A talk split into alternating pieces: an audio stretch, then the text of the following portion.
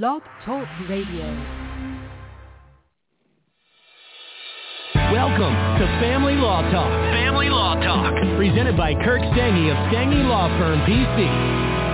Stange Law Firm is a multi-state family law firm. Now, here's your host, Kirk Stange.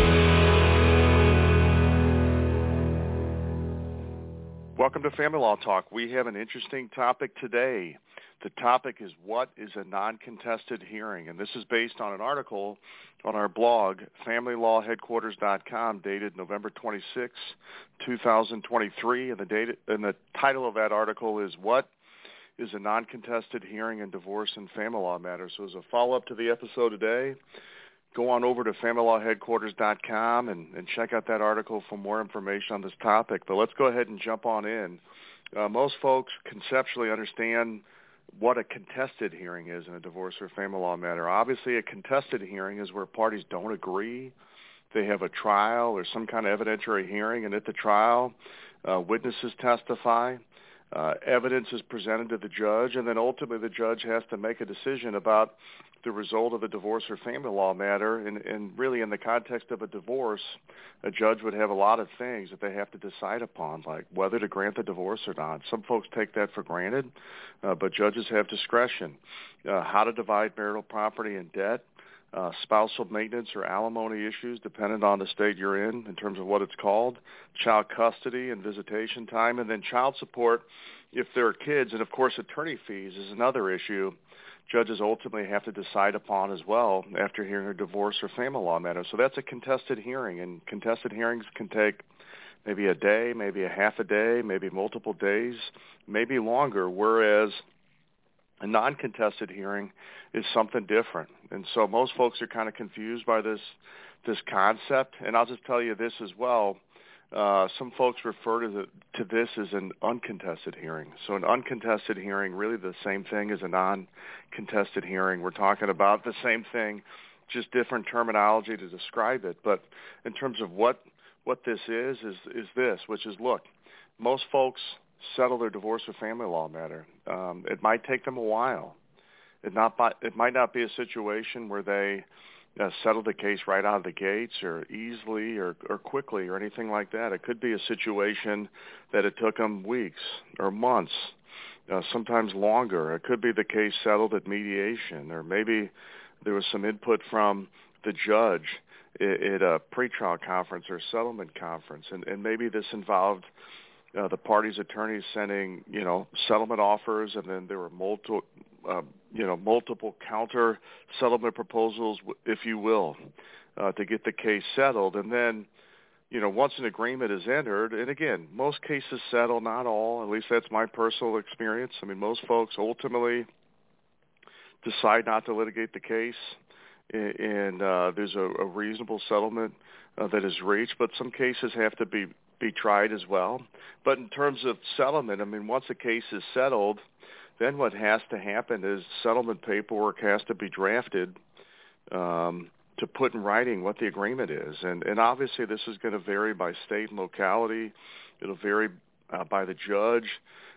Perhaps, maybe a judge is looking for certain things in settlement paperwork, but take a divorce as just an example. And obviously there's lots of other kinds of family law matters out there. Paternity cases, adoptions, orders of protections or restraining order hearings, and, lots of other types of divorce and family law cases out there. But just take a divorce. In a divorce, you typically have a divorce decree. You have marital settlement and settlement paperwork, which divides the property and the debt. If there's kids, you have what's called a parenting plan or child custody agreement. If there's kids, you're going to have to do child support computations in most circumstances, and so there's paperwork that reflects all of this. Again, it's going to vary based on state, locality, and judge. This can all be a little bit different. The terminology can be different, and the exact requirements might be different, but the truth is, in a general sense, is paperwork that has to be prepared, and the paperwork can be quite cumbersome. And so even when parties have an agreement in principle, there can still be a hang-up on the exact phraseology of the settlement paperwork, and there can be revisions and and counter proposals and with multiple drafts going back and forth between the attorneys until there's ultimately an agreement on a final draft. All right. But then the key after that is this, which is obviously the parties both have to sign the settlement paperwork.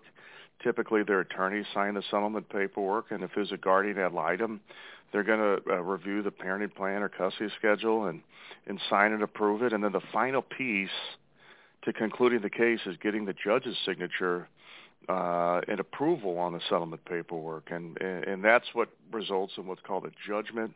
And that judgment is then what the parties abide by. And there's really two ways to get a judge to sign settlement paperwork in a general sense. Again, this can vary by state, locality, and judge, but from my personal experience, there's two ways for this to happen. And way one would be the case be submitted upon affidavits, and I'll talk about that here in a few minutes. But the other way is through this non-contested hearing or uncontested hearing. And so in terms of how this works, both parties come into court. They come into court with their attorneys. The signed settlement paperwork is brought into the courtroom, and generally both parties get on the witness stand. They're sworn in, and they testify, and the testimony is usually fairly painless. Parties are usually saying yes to a series of leading questions that their attorney poses to them, and it's, you know, can be different based on the case, but typically there's some background information that parties, you know, affirm is true, like the date of the marriage, the date of the separation, birth dates maybe of the kids, jurisdiction and venue type questions that neither party's a member of the armed forces or that wife is not now pregnant, and a series of other background questions as well that are just legal requirements by statute that need to be put on the record. But then past that, the parties are typically provided the settlement paperwork, and the attorneys inquire about whether or not they signed the settlement paperwork, that they agree to the settlement paperwork, that they've had adequate time to consider the pros and cons of settlement and ultimately decided to settle the case, and so on and so forth. And then ultimately, the parties testify that they want the judge to approve the settlement. In other words, sign off on it to conclude the case, okay? And so this is a non-contested hearing. Again, lots of cases submitted by affidavit, okay?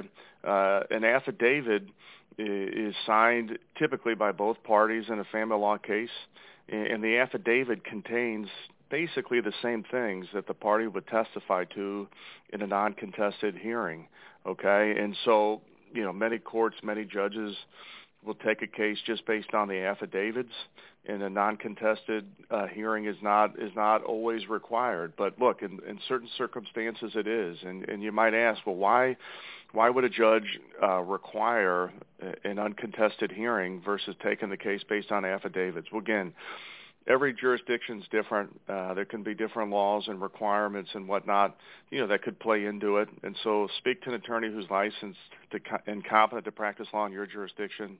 Okay, but look, some cases there could be substantial assets, all right?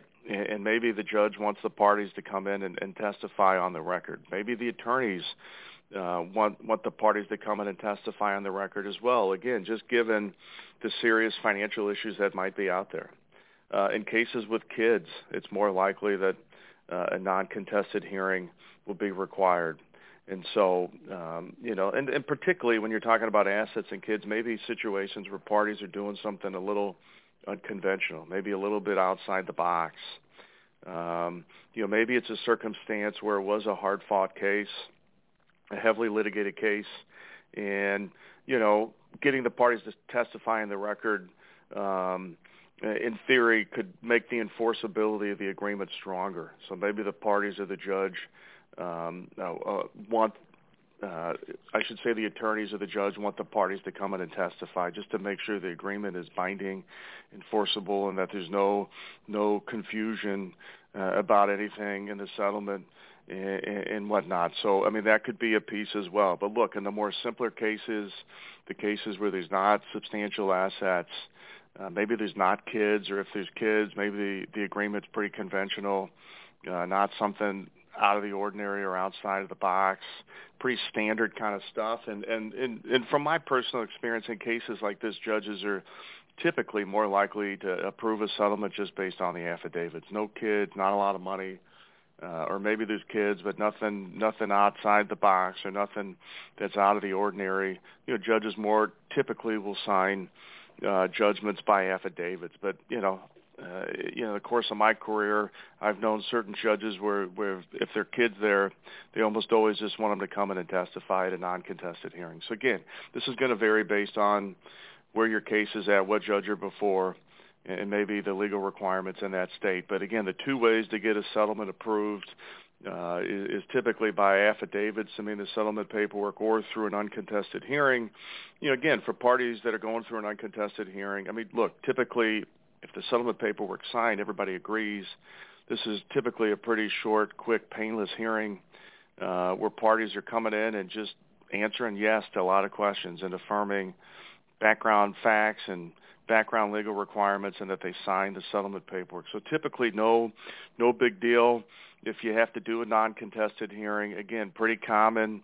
And I would just say this, historically, non-contested hearings, at least from my personal experience, when I first began practicing, much more common. And the affidavit submission is something that has really grown in prominence over the course of time. So, there can be some judges that just like these uncontested hearings better, but more and more affidavits becoming commonly used as well. All right. Well, again, that's the topic today is a follow-up going over to familylawheadquarters.com.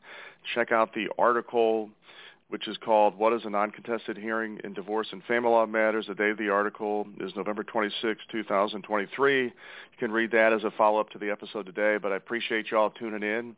Stay tuned to our next episode coming up on Family Law Talk. Thank you very much. Thank you for listening to Family Law Talk with Kirk Stange. Visit StangeLawFirm.com for more about today's topic or to put Stange Law Firm to work for your family today. The choice of a lawyer is an important decision and should not be based solely on advertisements. Neither the Supreme Court of Missouri or Illinois reviews or approves certifying organizations or specialist designations. The information you obtained in this podcast is not, nor is it intended to be, legal advice. You should consult an attorney for advice regarding your individual situation. We invite you to contact us and welcome your calls, letters, and electronic mail. Contacting us does not create an attorney-client relationship. Please do not send any confidential information to us until such time as an attorney-client relationship has been established. Past results afford no guarantee of future results, and every case is different and must be judged on its own merits. Kirk Stange is responsible for the content. Headquarters Office 120 South Central Avenue, Suite 450, Clayton, Missouri 63105. Kirk Stange is licensed in Missouri, Illinois, and Kansas.